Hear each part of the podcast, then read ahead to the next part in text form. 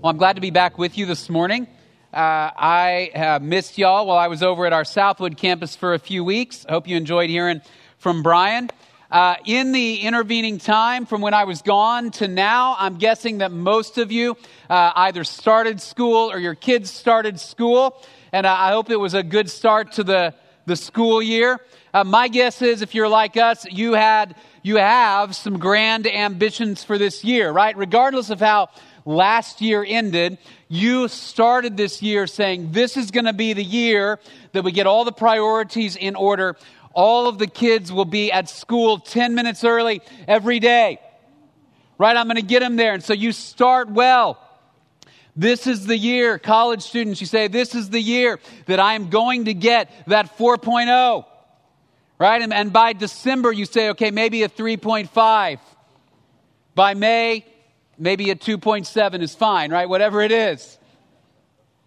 Parents, you say, yeah, 10 minutes early by, by December, you're going, you know, uh, if, if they get there by third period, it's probably okay, right? By the end of the year, you're like, if they get there three, four days a week, that's probably enough schooling for them, right? Over the course of the year, your, your focus and your energy tends to drift. I saw a little while ago a, a picture that showed the difference between the lunch we make on the first day of school versus the lunch they take on the last day of school. I thought you might enjoy this. So, first day of school on the left, there's a, there's a banana that says, I love you.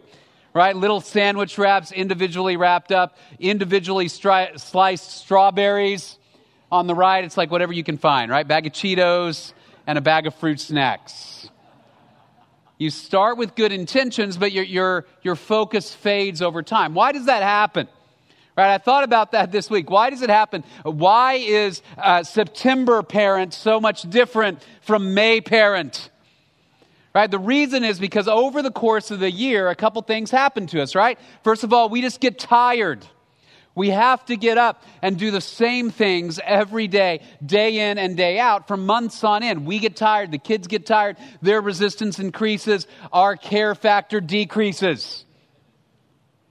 But we also get distracted, right? There are things that can distract us, other things going on in our families, other activities, other challenges in our lives, right? All of them might be important things, but what happens is we start with the best of intentions and then we kind of drift. We forget the intentions we had or the vision we had at the beginning of the year. I share that because I think the same thing that can happen to parents over the course of the school year can happen to us as Christians over the course of our lives. If you think back to those times when you first trusted Jesus, or at least those times in your life where you began to really uh, believe and absorb the reality of the gospel for the first time, where you said, I want to live my life for Jesus. You think back to those times you said, I want to know the Word of God. And so you might have spent hours reading the Scripture so you can know it. You might have spent hours in prayer. You were focused on sharing the gospel. But what happens over time? Well, our, our, our vision tends to fade. Why? Because we get tired and we get distracted. The same thing that can happen to us as individuals can also happen to a church. All of us have probably visited churches at some point in our lives where you walked in and you thought, man, 50 or 60 years ago, this place started with a dream, with a vision, right? They said, we want to reach our community for Jesus. We want to be a people who worship Jesus, who know Him deeply, who tell people in our community and in our world about Jesus. And maybe 50 or 60 years ago, that's where they were. But you walk in today and it's a club of people who might or might not like each other anymore, who gather together and sing some songs and hear a message, but they have no focus. And they're declining. Every Christian and every church faces that danger. I think that's why throughout the course of the New Testament, Paul often refers to the Christian life in terms of a race, right? I'm not a long distance runner. Two or three miles at a stretch is my maximum, and that's pushing it, right? Some of you I know, you're longer distance runners, right? And you know that you can hit that point halfway through, three quarters through, where you are tired, you are thirsty, you are hungry. Anything sounds better than continuing that race, right? So you can fade over the course of that race, right? So throughout the New Testament, Paul uh, writes these passages that read like this when in Philippians chapter 3, he says, Brothers, I do not consider myself yet to have taken hold of it. He says, But one thing I do, forgetting what is behind and straining toward what is ahead, I press on toward the goal to win the prize for which God has called me heavenward in Christ Jesus. In other words, he says, if we compare the Christian life to a race, Paul says, I want to be found at the end of that race running as fast as I can. I may be tired. I may have been tempted by distraction, by unbelief, by doubt, by fear, whatever it is. He says, I want to run across the finish line with the same level of energy and focus with which I started it, right? Easy to start a race a lot harder to finish the race. And so I share that this morning because as Grace Bible Church, we're a collection of people who are running this race. We're running it together and we face the danger, like every church, we face the danger of losing sight on those things that matter most, right? There are, there are things that matter most to us as a church that are the same kinds of things that really ought to matter most, I think, to every church right? Because when Jesus ascended into heaven, he gave his people a commission go into all the world and make disciples of all the nations. In order to do that, we need to know what he taught. We need to know who he is. We need to learn how to worship him so then we go out into the world. And as Dusty said it earlier, we help people find and follow Jesus. That's our task.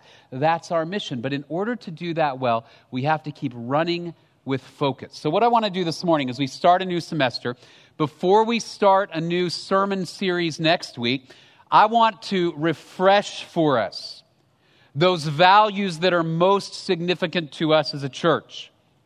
And the way that I want to do it this morning is really by means of looking at the name of our church. We are Grace Bible Church. So we're going to look at each one of those three words, Grace, Bible, and Church, and talk about how that informs our focus, how that informs what we do.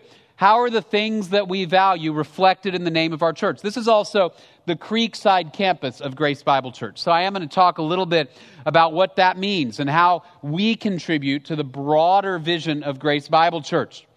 But let's look for just a few minutes at the things that we value. All right, first of all, there's this we value the gospel of grace very first word in our name is grace. We are Grace Bible Church. Now, it may be you've been here for 20 years. You may be, this is your first time in the room. Wherever you are, let me just reiterate what the word grace means because it's central to who we are. Okay, the word grace basically means a free gift. When we talk about the grace of God, what we're saying is this God has given us things for free that we don't deserve right? He's given us things for free that we have not earned. Most importantly, what he's given us for free is, is the eternal life through Jesus. Right, so when we talk about the grace of God, when we say the grace of God is central to what we do, what we say is that at the center of everything we preach, at the center of every event we put on, at the center of every program we run, is the reality that we believe that all of us have sinned against God, and so what we deserve is separation from Him, right? The scripture talks about death as not only a physical thing, but a spiritual thing. We all are destined for death, both physically and spiritually, separated from God forever. So, what we deserve is that, that separation from God. But God, in His grace, He gave us eternal life because He sent His only Son, Jesus, who died in our place. He died to forgive us of our sin, our, our disobedience against God. And then He rose again. And when he rose again, that constitutes a promise that Jesus claims victory over death, over sin, over Satan, and he can offer eternal life to everybody who believes. So when we say we're Grace Bible Church, really from the very founding of our church, way back in 1965, 54 years ago, that was at the center of who we are say we're going to be a church that proclaims the gospel of Jesus. So you will hear it in every sermon that I preach. There will be a moment in every sermon that I preach where I will reiterate the grace of God. It's in my notes every single week. And you may get to a point where you go, Yeah, I know it. I've heard this a thousand times. And next week I'll say it the thousand and first time. because it's of first importance. 1 Corinthians chapter 15, Paul says this I delivered to you as of first importance what I also received that Christ died for our sins according to the scriptures, that he was buried, and that he was raised on the third day according to the scriptures. Paul says these are the things that are of first importance, right? So we could have the coolest kids' ministries, and honestly, I think we do. I see all of you guys in here with the, the new teal shirts. And I love it. I think we have the greatest kids' ministries maybe in the state. But if it's not centered in the gospel of Jesus Christ, then it's for naught. Several years ago, I was about to get on to an airplane, and I was thinking about uh, this issue of first importance because as we were about to get onto the plane, they came out into the terminal and they made an announcement. They said, There's a delay. Your flight is delayed because there's a warning light, I guess, on the dash of the airplane. I don't know how all that works on airplanes, but there's some kind of warning light, and they're not putting you on the plane until they figure out what's wrong with the engine.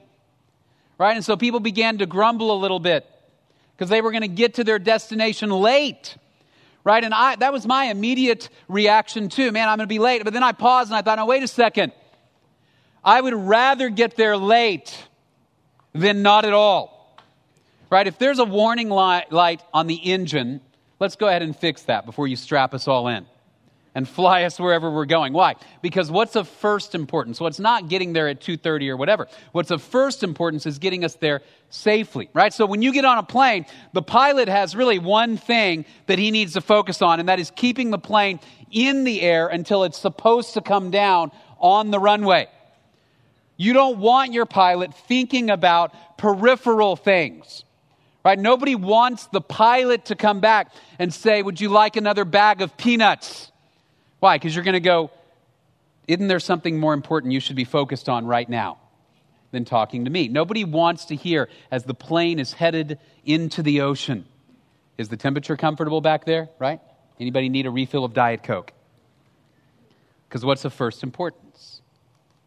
You'll even figure out what's of first importance if there's turbulence or there's a problem in the air, right? Because even the flight attendants will say, sit down, buckle in, don't get up. All of a sudden, what's of first importance comes to the center. What Paul says is this nothing is of first importance apart from the gospel of Jesus Christ. Right? We are Grace Bible Church because that's at the center of everything that we do. So sometimes when people say, why don't we engage more in political issues or social issues or this, this issue or that? Why don't you talk about those things more? It's not because those things are of zero importance. They matter.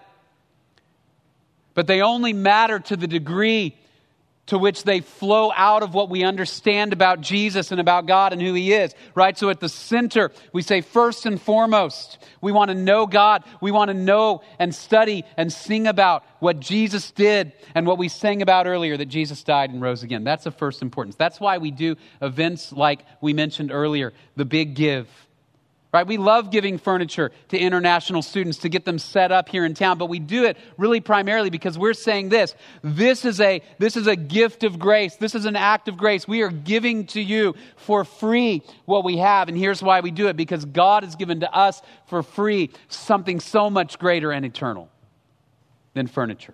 And we want you to know Him. Right, it's why we give so much of our budget at this church to overseas missions because we want to be a part of spreading the message of Jesus Christ to every tribe, tongue, people, and nation on the planet. So that's of first importance. Because of its, it's of first importance, let me also say this. Uh, if you're in the room this morning and you don't know that you know Jesus, the message for you this morning is simply this that Jesus died for your sin Right? You and I, we've all disobeyed against God in some way or other. We earned the penalty of death, but Jesus, God's only Son, He took it on our behalf. And then He rose again. And all who trust in Jesus will have eternal life, will one day get to spend forever with God and with His Son, Jesus Christ. If you don't yet believe that, if you don't know that you have eternal life, you're welcome to come talk with me or anybody else in this room who's wearing a name tag or somebody that you know that brought you here. Because our prayer is that you would leave knowing and believing what is of first importance. We value the gospel of grace. Secondly, we value the word of God. We are Grace Bible Church. We are a Bible church. It's right there in our name, right? So we preach from the Bible. Uh, starting next week, we're going to start a new series. It's called Kingdom of Priests, but essentially we're going to preach from Exodus through Deuteronomy, right? And some people might go, why are you preaching from a section of scripture that always puts me to sleep, right? Leviticus is where year long Bible reading plans go to die. I know that. I know how many times uh, people start it and they get to Leviticus and they get about three or four chapters in and they go, I can't do it anymore. I'll read the Bible in 2020. Why are we doing it? Because we believe that all of the Word of God is given by God for our growth, for us to understand who He is. And in fact, there are deep and rich truths about God that apply to our lives today, even in the book of, yes, Leviticus. Because God's word has power, because it came from God. One of my favorite passages in the scripture about the word of God comes from Isaiah chapter 55. Isaiah says this For as the rain and the snow come down from heaven, and do not return there without watering the earth and making it bear and sprout, and furnishing seed to the sower and bread to the eater, so will my word, by which goes forth from my mouth. It will not return to me empty without accomplishing what I desire and without succeeding in the matter for which I sent it. All right, so a couple days ago, we pulled up into our driveway, and my wife Shannon, she said, the lawn has that uh, August look to it. It's half green and half brown. And I said, Yeah, it's because it hadn't been raining a whole lot and it's like 127 degrees outside. So what do I do? I just, I'm going to keep it on life support until it rains again, right? Because it needs the rain to grow. Without any rain, without any water, it'll die. Right? And that's what, that's what Isaiah says about the Word of God. It is as critical and as powerful as water to the crops. Without it, it will die. Right? And so he says the, the rain comes and it waters the earth and the crops grow and it bears fruit. And that's what the Word of God does in our lives. Paul would say this in 2 Timothy a different way. All scripture is inspired by God and profitable for teaching, for reproof, for correction, for training in righteousness, so that the man of God may be adequate, equipped for every good work. Right? This is why we preach from the scripture. This is why most of our sermon series are rooted in the Word of God. All of them are rooted in the Word of God. This is why most of them we say we're going to go through a book of the Bible or some books of the Bible. This is why our Bible studies, we say we're going to we're going to learn together how to study and apply the scripture, right? Sometimes people have asked me, "But aren't you just filling us with knowledge, right? Aren't you just filling our brains with information?" Right? Isn't that counterintuitive? Isn't that contrary to application? Right? In other words, you're just filling us with knowledge, but shouldn't we go out and apply it? And here's, here's what I say to that. No, when Bible study is done correctly, it's never meant just to end up here.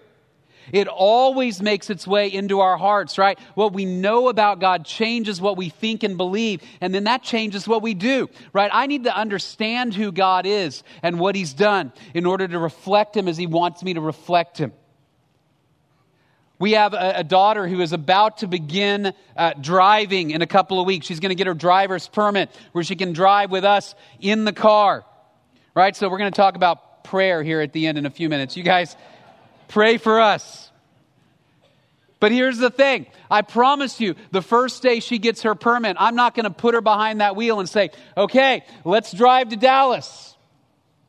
No, there's going to be some instruction, right? There's going to be some information. So we're going to sit there and I'm going to show her here's how you switch from park into reverse into drive and make sure you do the right thing at the right time. Right? Here's where the mirrors are and they need to be adjusted. Here's your speedometer. Here's your gas gauge. We're going to go through some information. Why is that? Because what she's about to do, the application she's about to undertake, is a matter of life or death, right? Specifically, my life or death. And so she needs to have some stuff locked in up here first. I'm not just filling her mind because I just want to bore her with information. It's because what she's about to do is affected by what she knows. Some of you in here are doctors. I've never been to medical school. I'm just going to take a guess that the very first day of med school, they don't walk you into a room and say, hey, here's a scalpel, take out that guy's kidney. Right? They give you some books, you study, you learn things like where the kidneys are. Right? I want to make sure I've got a doctor that doesn't just kind of generally know the region of my body to start cutting. He needs to know. Right? But we don't complain. We don't go, why are you making them learn so much stuff? No, this is a matter of life or death, right? And we believe that spiritual life, the spirit matters every bit as much as the body. And it's not that you need to know everything about God or about the gospel before you can go out into the world and proclaim it or reflect Him. No, you, you absolutely don't.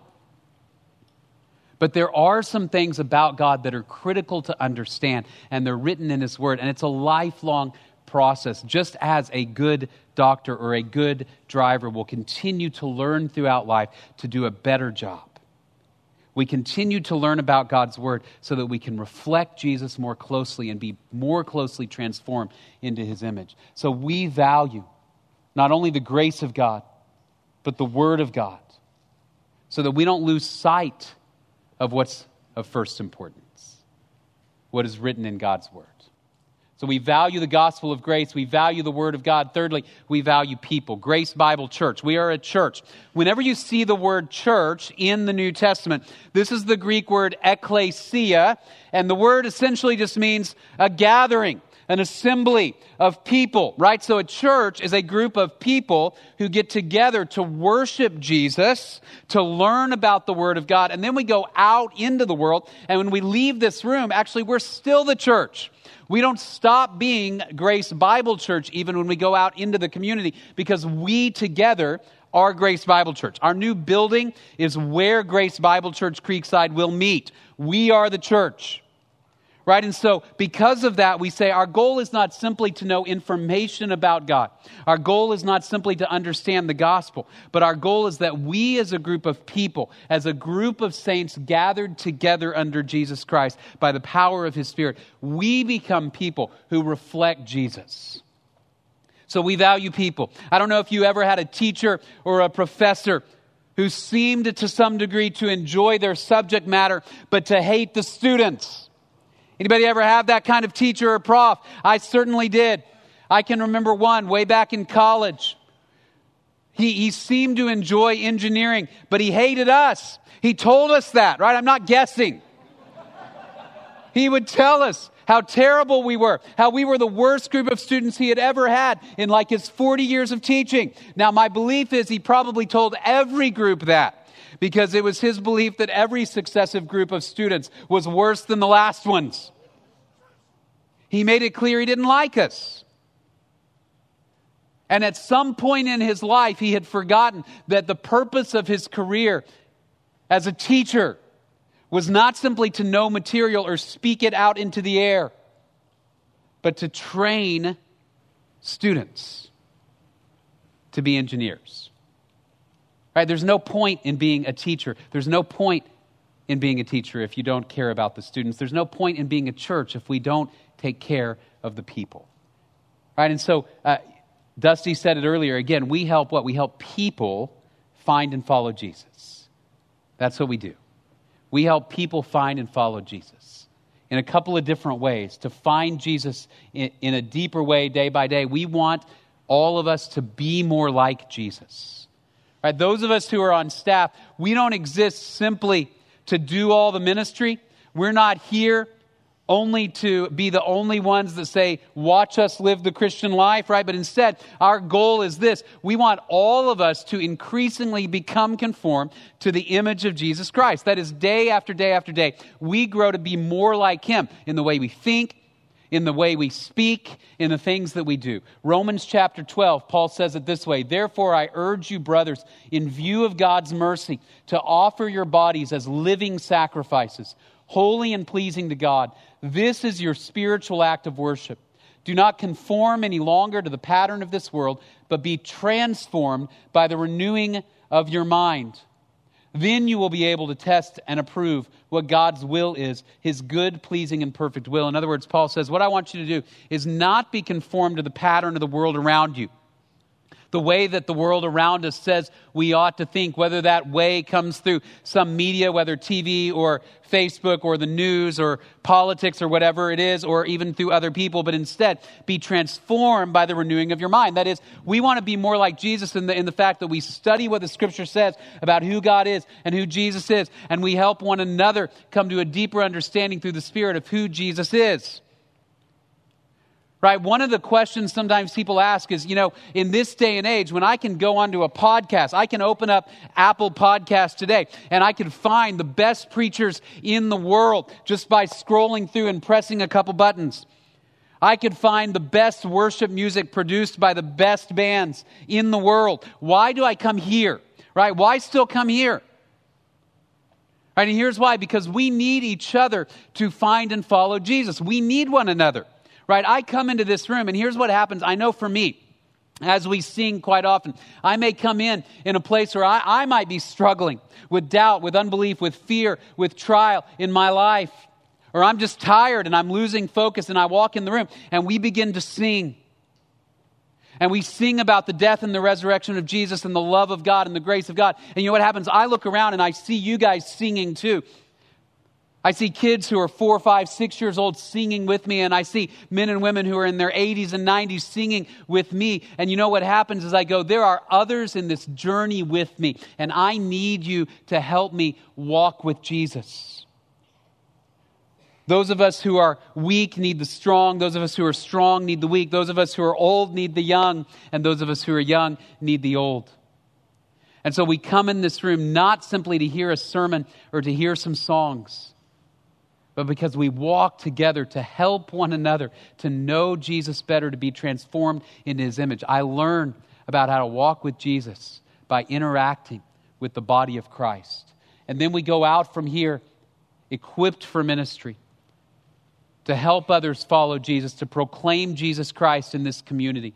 Ephesians chapter 4, Paul wrote, It was he who gave some to be apostles, some to be prophets some to be evangelists, and some to be pastors and teachers, to prepare God's people for works of service, so that the body of Christ may be built up until we all reach unity in the faith and in the knowledge of the Son of God and become mature, attaining to the whole measure of the fullness of Christ. That as we become more like Jesus, as we equip one another for ministry. In other words, the, the staff and the elders and the deacons, they're not here to do all of the ministry, but instead, we equip one another for service.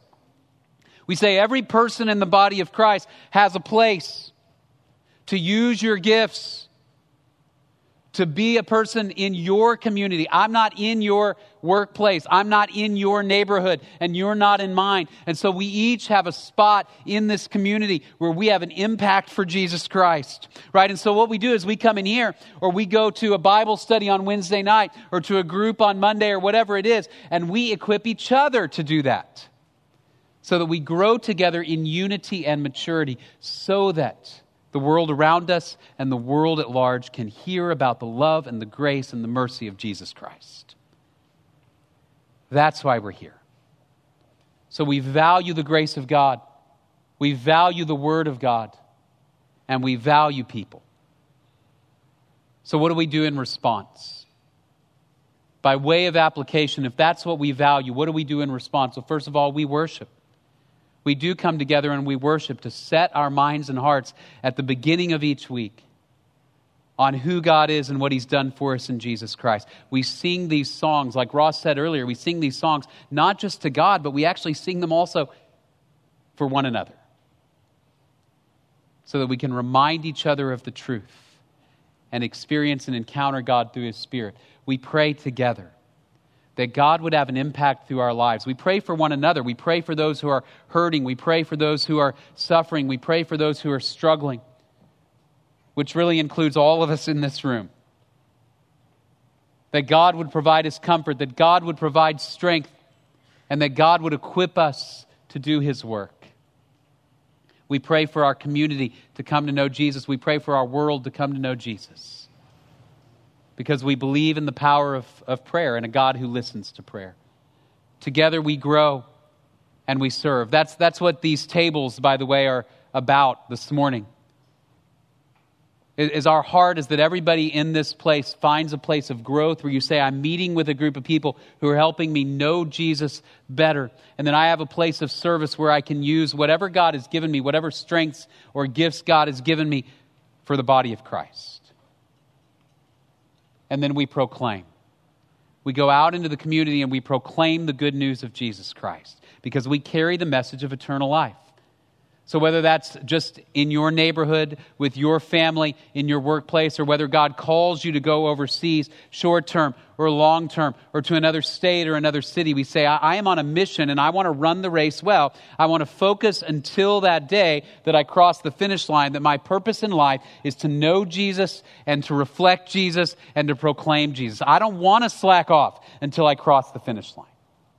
That's what Grace Bible Church is about. You'll remember a, a, little over a year ago, we launched the Every Knee Initiative, right? And the idea behind the Every Knee Initiative was this that we want to be a church that continues to impact this community for the gospel.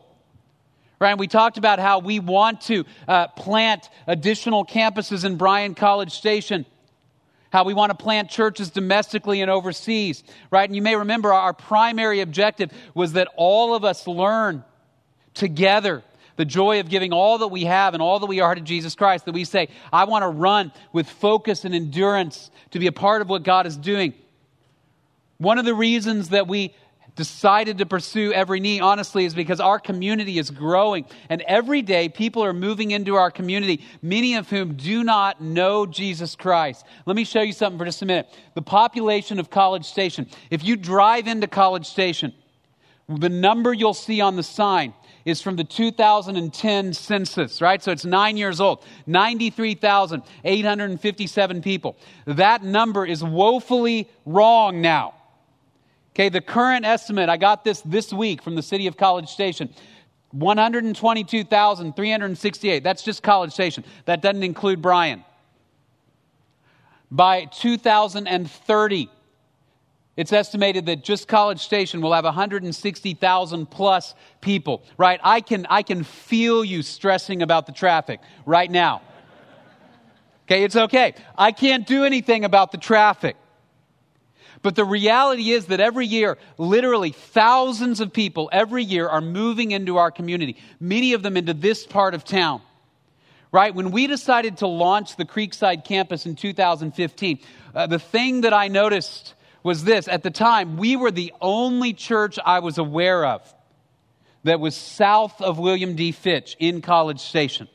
Right? The next closest ter- churches were in Navasota once you go south. Now I'm aware of one other church in this particular area of town with, with tens of thousands of people who live in this part of College Station. And so, so we pursued this Every Knee initiative not because we need Grace Bible Church to be the biggest or best known church in the community or in the state, but instead because we want to continue pressing forward until the day Jesus returns. My prayer is that after I am dead and gone, Grace Bible Church, if Jesus has not come back before then, Grace Bible Church will still be running hard after this vision. We're about halfway through the Every Knee initiative. You may remember we had $22 million uh, committed by the congregation. We're right at about half of that that has come in 10.9 million, just under 11 million. So we've still got work to do. The Lord has done some great things. We've been able to begin our building process, right? You may remember uh, that this was kind of the architect's rendering of what the building uh, is supposed to look like. Uh, we have begun the construction process. Foundation is now complete. I went out and took a couple pictures this week. This is where we are right now. So you've got steel structure is mostly there. Uh, they're getting the exterior walls up. It's beginning to come together, right? Lord willing, and please don't pin me down to this. I don't know if Ken Walsh is in the room this morning or not, so please don't kill me, Ken. But uh, we're hoping to be in that building by late spring still, right? Maybe May, maybe June, but sometime late spring, early summer at the latest. That's our prayer, right? It's coming together, right? So we are praying that that will become a place from where the gospel will go out for generations to come. You also heard, and Dusty mentioned it earlier, that we are looking at an additional property uh, in Bryan, in the Bryan Midtown area. That whole area is about to be uh, redone. They're going to uh, totally change what, what the footprint of that area of town looks like. But we are looking at the purchase of a piece of property. Here's a couple of pictures of the outsides of some of the buildings, right in the middle of a very significant area of Bryan right? That's why we're having, one of the reasons we're having our Grace Family Gathering tonight. We're going to vote on the purchase of that property. I'd encourage you, uh, whether you're a member or not, you can come out. Members, uh, we'd love you to come out because we're going to vote on this. We're going to vote on a couple of elders. We're going to approve some missionaries because we continue not only to want to share the gospel here in College Station and Bryan, but also around the world, right? So every Grace Family Gathering, we approve new missionaries. And as we grow, again, our desire is we continue to run fast, as fast as we can, and as hard as we can, not losing focus, praying that we won't get fatigued, so that until the day Jesus returns, as long as there are people that need to know Jesus, we will continue to proclaim him and continue to stretch ourselves to proclaim him farther and wider. I mentioned a few moments ago that our series this fall, it's called Kingdom of Priests. It's from the books of Exodus through Deuteronomy. And uh, the reason we're calling it Kingdom of Priests is because that's a phrase that was used to describe what the nation of Israel was supposed to be. What does a priest do? A priest is, is basically somebody who mediates between God and men, right? So a priest helps people worship God, helps people follow God. That's what the priests in the Old Testament did. The scripture said to the nation of Israel, You guys are all essentially supposed to be a kingdom of priests. Maybe not literally, but all of you as a nation are meant to help people know God and follow God with what you say, with what you do, with where you go, with how you act, all of that. Now, the challenge with the nation of Israel is they didn't ever really do it that well.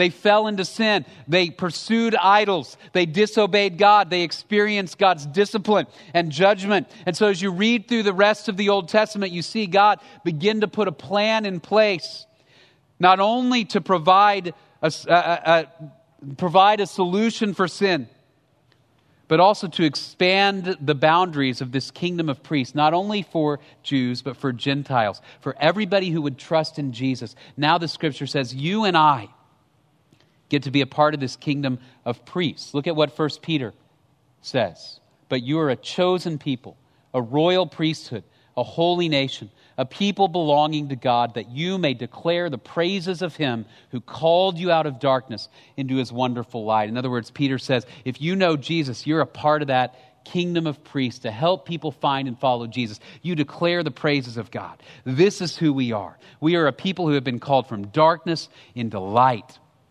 from death into life, from condemnation into forgiveness and hope.